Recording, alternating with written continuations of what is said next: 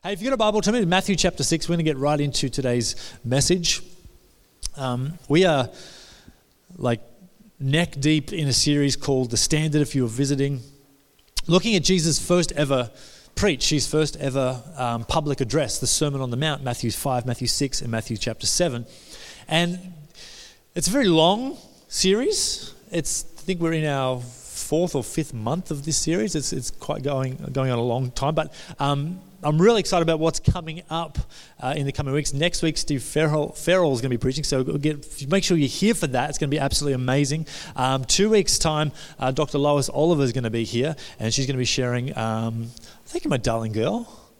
Is that beautiful? Uh, sharing with us, and so it's going to be great just to hear um, from both a theological frame and also from a, uh, a medical framework about stuff that's going to really help us from the Sermon on the Mount. Uh, then September, we've got uh, My Story Month coming up, which we're going to hear a bunch of people's stories, and um, it's just going to be absolutely stunning. So you don't want to miss a week. It's just going to get better and better as we get closer to Christmas. It's going to be wonderful. So Matthew chapter 6.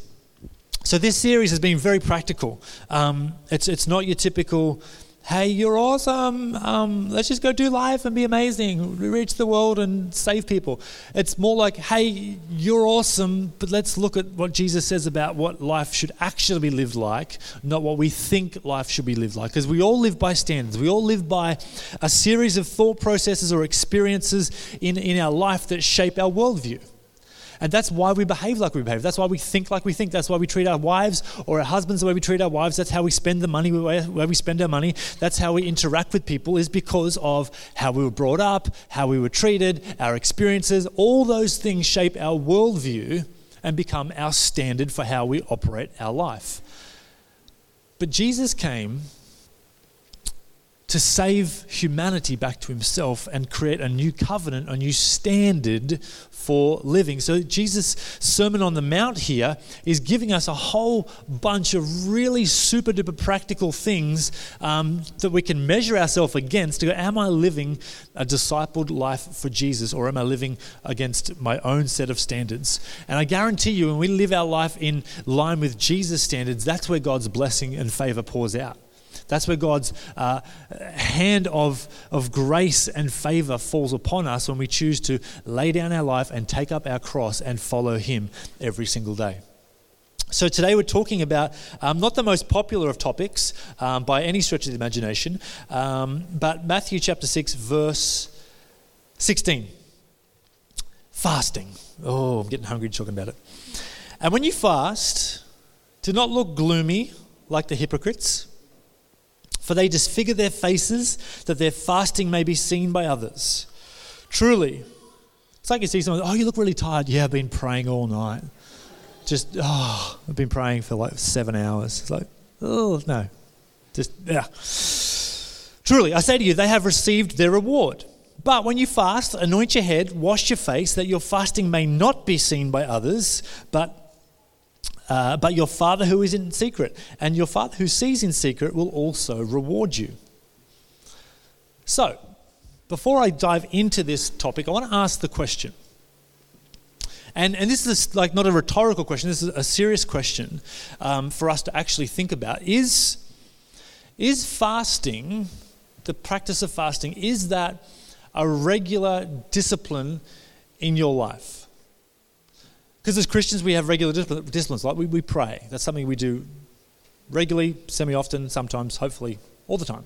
We read the Bible. That's part of a regular scheduled discipline. But how many of us would actually say that, hold on, yeah, I have put fasting intentionally into my spiritual development repertoire? Don't show your hands. And I don't say that to condemn you, I say that just to, to challenge you and get you to think about this stuff because it's super important. And I've only really, you know, gotten onto doing this as a regular scheduled thing in the last few years. It's, I've only ever I've fasted many times in my life as a Christian, but it's usually been around like a church wide fast. Or a church, we're going to do a seven day fast or a, a three day fast together. And so we all get together and we all fast, and it's all great. Um, other times I've fasted specifically for. Um, for, for breakthrough for people. So if someone comes to me and says, like it's probably happened, you know, a handful of times where a, a, a man will come to me and say, listen, I'm struggling with um, the issue of, of lust and pornography in my life. And so we'll talk about it, we'll pray about it, we'll, we'll open the Bible and we'll discuss that. And then nine times out of ten, I'll say to that guy, hey, listen, every Monday we're going to fast together for a month and, and let God do what only God can do.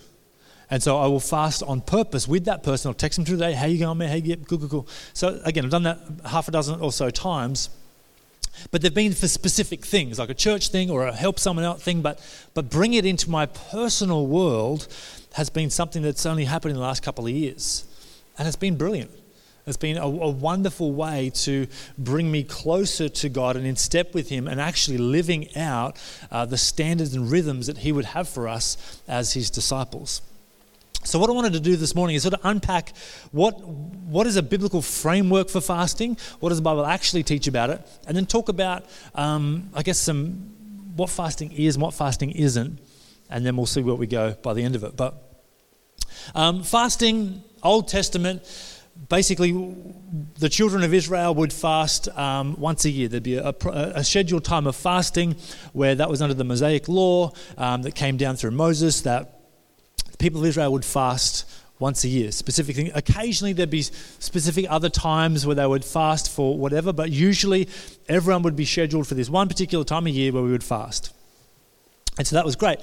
New Testament has sort of shifted a little bit. Um, the Pharisees, uh, who were like the, the, the, religious rulers, those who were just like the, the, the, stuck in the muds religious guys that tried to trip up Jesus at every turn, they, they would fast twice a week. And not because God said so, because they wanted to schedule into their, their, their, their righteous rituals to make themselves look good. It's like, hey, if I could fast twice a week, then that proves to all of you that I am more holy than you, I am more righteous, more sanctified than you, because look what I am doing to prove to you how much better I am than you. So twice a week. And no wonder Jesus says, hey, when you fast, don't do it like the hypocrites do, do it in secret. So we see that Jesus himself fasted for 40 days, for 40 nights before he did anything. Went into the wilderness and he fasted.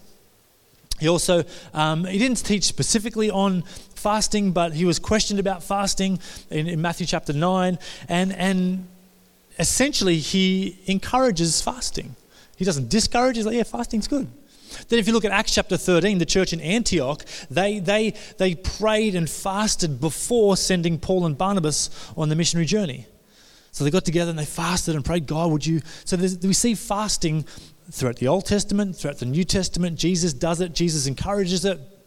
And then, all through church history, the last 2,000 years, it's really hard to find anybody who has any sort of merit theologically that doesn't endorse the practice of fasting. So it's not like that's a, an Old Testament thing or that's an old Bible thing. It is an absolutely in play um, dis- discipline for us as Christians today. And I guess no one sitting here today would probably argue that. But what I wanted to look at is, is not whether it is biblical or not, but what it looks like when we do it biblically.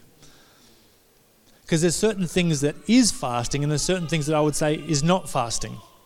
First and foremost, I would say that fasting is a physical uh, discipline for spiritual purposes. It's not a physical thing for a physical purpose. It is the result is always spiritual. And, and sometimes it's like I said before, we might fast with somebody else for their breakthrough, and really, uh, what it does is, is prayer bring. Oh, sorry, fast, fasting brings us to this place of intimacy and prayer, which becomes like this, this intercessory thing that fasting takes us there with. Um, but but oftentimes, fasting is purely and simply just to bring us closer in intimacy with God, more connectedness to Him, more more awareness of Him. Now, biblically, fasting is the absence of food a very normal, basic, primitive human function that we deny ourselves for so that we can have the spiritual benefit of being close with God and, and following in, in His footsteps. That, that's what essentially it is. Now, we, we have in our wonderful you know, luxury life of 21st century living, we, we've sort of made it a little bit different.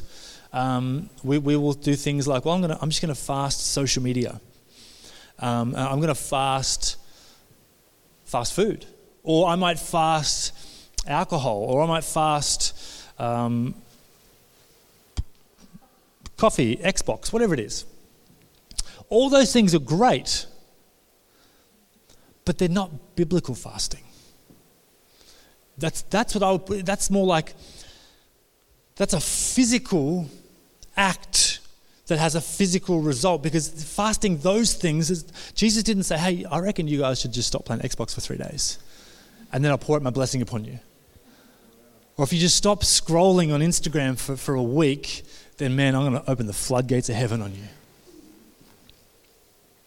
It's, it's food. Why? Because, because food, as I said, is this basic primal function for our, our, our, our raw existence and survival. And when we can get mastery over that and, and stop that, what happens is our body reacts and we have hunger pains. And it's those hunger pains that remind us that we need the basic nutrients and sustenance for life to exist. But then in that moment, we remind ourselves the reason I'm hungry now is because I'm abstaining from that thing that I need in order to uh, surrender myself to God who I need more. Here's where I find it a problem. If we say we're going to fast things like coffee, things like social media, things like Netflix, then what we're saying is these things are basic fundamental needs for my existence, and without them, I get hunger pains. So if you get hungry because you haven't watched Netflix, I'm talking physically, I'm talking like emotionally and entertainingly hungry, like you, you, get, you crave for these things, then I would argue that you shouldn't worry about fasting. You should worry about culling those things out of your life because they become an idol. Because Netflix and coffee and alcohol and all these things that you could, we, we fast in 21st century church, they're not the basic needs for our human existence to, to continue to, to, to live. They're additional extras. And if we put them in that position, then we've got it all wrong. That's why it's food.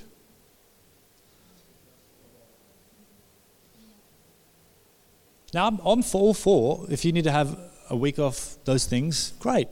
Because they're cleansing things, they're, they're, they're, reprioritizing things, they're helping us get our life back in balance, that those things don't become our master, they, they stay as our slave and, and they serve us and we don't serve them. And those, I'm all for that, but let's see that for what it is. That's a physical thing just for us to get mastery over our physical body. That is not a spiritual thing, in my opinion.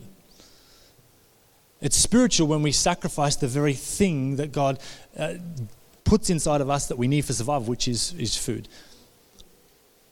Now, never do we really see in, in scripture anywhere else where that people abstain from water because we know that you need water every day to survive. Like that's a staple. But we can survive a day, two days, two weeks without food and we'll be okay. Um, so that's, that's, that's my thoughts around that. Um, is that okay? Because and the thing I don't want to ever preach to is that we, we fast because it's religious. I, I would say if, if you're fasting because you feel like it's a religious thing you should do, then you're probably better to not fast than to fast. Because the goal of fasting is not um, compliance, the goal of fasting is intimacy. And compliance is the outcome of religion. And, and God's not wanting robots. God's wanting sons and daughters who, who are willing to draw near to Him um, and sacrifice for a closeness with Him. Um, he's not wanting us just to be little monkeys that just clang the cymbals and do the, the religious tasks. Um, and so I, I, would say start small. For me, um, this, the, this is the ironic thing is like to preach this and tell you what I do is to sort of violate the scripture because it's like, um, don't tell people when you're doing it. My hands are tied. But the, the goal is when we, what Jesus says about this is like when you fast, don't make a big deal about it. Don't be hyper religious to try and draw attention to yourself. Everyone, I'm fasting, guys. I'm fasting. Sorry, can't come out for coffee today, I'm fasting. Yeah, I can't come for dinner, I'm fasting. Um, as soon as we have that, where we want the approval or, or, or praise of others, then we get that, and that's our reward. Jesus says that. That's your reward. If that's what you want, is the praise of other people, the approval of other people, then go ahead. Tell them when you're praying. Tell them when you're reading the Bible. Instagram your quiet time. Um, do all this stuff. And when you get the like and you get the comment, Jesus goes, Well, there's your reward. I had something far greater from you that was held in secret because I'm the one who sees in secret and will reward you. But you didn't want your secret thing to be secret, you wanted your secret thing to be public because you cared more about the praise of men than you did about the secret place of intimacy with me, where I'll truly reward you and truly bless you. Oh, hurts, doesn't it? But it's true. And this is what I'm trying to, to, to do with myself and with us is to unwind the religious factor that we buy into, which makes things like fasting um, superstitious, not supernatural. Whereas if I just do this and I abstain from food for one day, then God will bless me. Well, that's transactional. That, that puts us in the distribution seat of God's blessing. Because God, I know the formula. If I do A, then I get B. And so we almost cut God out of the equation because we've decided that that's what we want, so that's what I'm going to do to get it. But the goal is not what Jesus can do for us, the goal is not what we can get from Jesus, the goal is Jesus himself. He is the goal, He is the prize. Intimacy with Him is more than enough. When He fills the cup of our soul, that is far greater than any blessing we could have, material or otherwise. And that's the beauty of fasting. That's the beauty of Scripture. That's the beauty, of prayer. That's the beauty of, of, of serving and being generous without nobody knowing you're doing it. It's called the discipline of obscurity. Being like Jesus and nobody knows you're doing what you're doing. So, fasting. Um, so, what, what I've done this year, and look, it hasn't been perfect. I had a great run for about three months, and then stuff happens and schedules change, whatever. But uh, I was fasting every Thursday. I would fast till dinner, and then I would have dinner with the family. It'd be awesome. It would break the fast, and that would be my day. Um, and it was it was awesome. It was absolutely wonderful. It was bringing it into that regular rhythm of of, of being with God. And every time I'd get hungry, it's like, God, I thank you. The reason I'm hungry is because my soul is hungry for you, and I want to remind my body that that's the case by fasting today.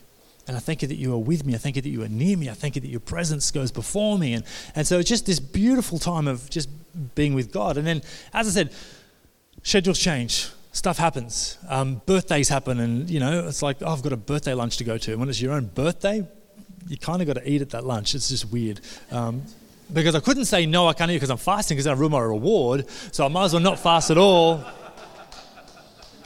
See how that works? Yeah, yeah. And and people say that you know, after a, a three-day fast, that they feel like they they think clearer, and it's true. But again, the, the goal is not physical. It's a physical act for a spiritual reward. Because a non Christian will fast for three days and have a clear mind because that's what happens physiologically to our body. When we get rid of the toxins and things out of it, we're able to think clearer. We're free of all that sort of stuff. So it's not, that might be a side product, which is great, but the goal itself is never physical. The goal itself is always spiritual. Always. So, my question how do we how do you, not we, because everyone's life looks different, how do, how do we bring this practice into our, our daily living? How do we bring this discipline into, not daily living, because we need to eat every day, but in, into our rhythms of discipleship, into our rhythms of spiritual development? Um, start with skipping a meal. Start simple. Start, I'm not going to have breakfast today, or I'm going to skip lunch. And then when lunchtime comes around, God, I thank you that you are good, that you are faithful. And today I'm going to skip this meal to be more aware of you, to feel your presence in my everyday life. And then that might build up over months. So you might do a whole day, 24 hours. And then eventually you could do a three day or a seven day, whatever it is. And those things about Netflix and those things about coffee and those things about other stuff, do those things, but do them more as a general health thing. Do them more to get mastery over your body and your life and your schedule. But the, abs- the abstaining from food for a short period of time, that's spiritual. That's sacred. That's, that's your development as a disciple. That's, that's beautiful. Um, I remember the first time I did a fast, because it's not always easy. This, this might sound glossy and idealistic and perfect, but I, I remember the first time I did a three day fast. And I was so adamant it was just going to be water for three days. Um, until two o'clock in the afternoon on day one. when my body realized, you haven't had coffee yet. And it was, it was hell. Like, I literally, this, this sounds bad, and you're probably going to go, you have, an, you have an addiction issue. Well, we've all got issues.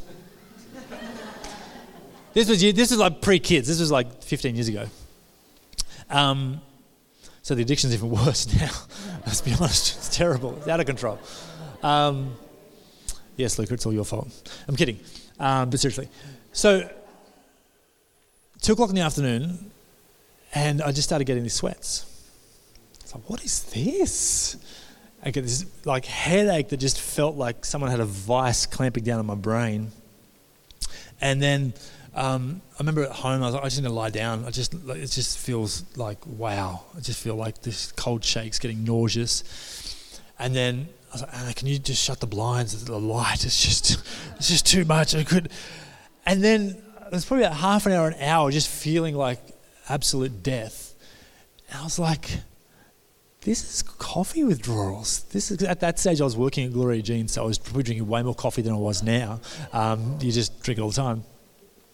And so that night at um, five o'clock, we had our, because it was a, it was a church wide fasting um, thing, we had our first prayer meeting. We were doing prayer meeting every night. I think it was five o'clock or six, whatever it was um, each night. And so two o'clock, I was like, man, I can't even get to prayer tonight. This is so bad. And I was like, devil, I rebuke you. And it got to the point, it's like, I've got to get to prayer. I've got to get to prayer. And this is me being honest, right? Is me being real. On my way to the prayer meeting, I went to Gloria Jean's.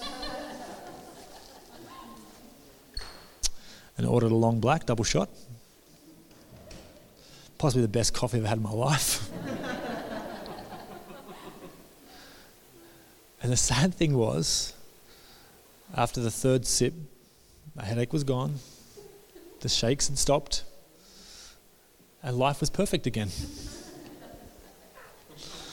but I felt like I'd failed. I felt like you couldn't even get through a day without fasting because you've got this flipping coffee thing going on. Um, but a, a religious person would go, You failed. You're not good enough. You're not worthy. A righteous person saved by grace says, God, I stuffed that up. That, that's clearly there's an issue in my life. I'm going to try again tomorrow because I know your mercies are new again tomorrow. I'll give another crack tomorrow. I'm not going to feel like a failure today. I'm going to just go into tomorrow with a different attitude, with a different spirit, knowing that you're not going to hold that against me, that I'm going to continue to, to pursue you and seek you because you are the goal. And uh, so, so give yourself grace, give yourself permission to fail. It's not going to be easy, but, but also give yourself permission to have a crack. Give yourself permission to dream and think about your own spiritual development. Give yourself permission to, to make a time once a week, once a month, where you'll fast. Just a meal just for the sake of being part of that spiritual discipline of drawing closer to God, just like we do with prayer, just like we do with reading the Bible, bringing that into our regular rhythms to shape us in the image of Christ. Can I pray for you again? Just because I love you and praying's good. So good. Father, I just thank you so much for today. Lord, I know this, this message hasn't been earth shattering and encouraging people to take on the world, but, but I know that the results of, of practical disciplines like this that your word is so clear on will result in our, our growth, our, our strengthening, Lord God, a more intimacy with you, God, a more a deeper awareness that you are with us each and every day. Lord, and that, that awareness and that relationship and that intimacy is worth far more than gold. So I thank you, Lord, that you would just challenge us gently in where we need to grow and how we can integrate this discipline, Lord God And that when we do do it, we're not doing it for religious reasons. We're not doing it to, to show people how righteous we are. We're not doing it to impress other people. Lord, we're doing it to get closer to you. We're doing it in the secret because it's in the secret place that you see, and it's in the secret place where you reward. So, Lord God, would you just speak to us? Would you challenge us?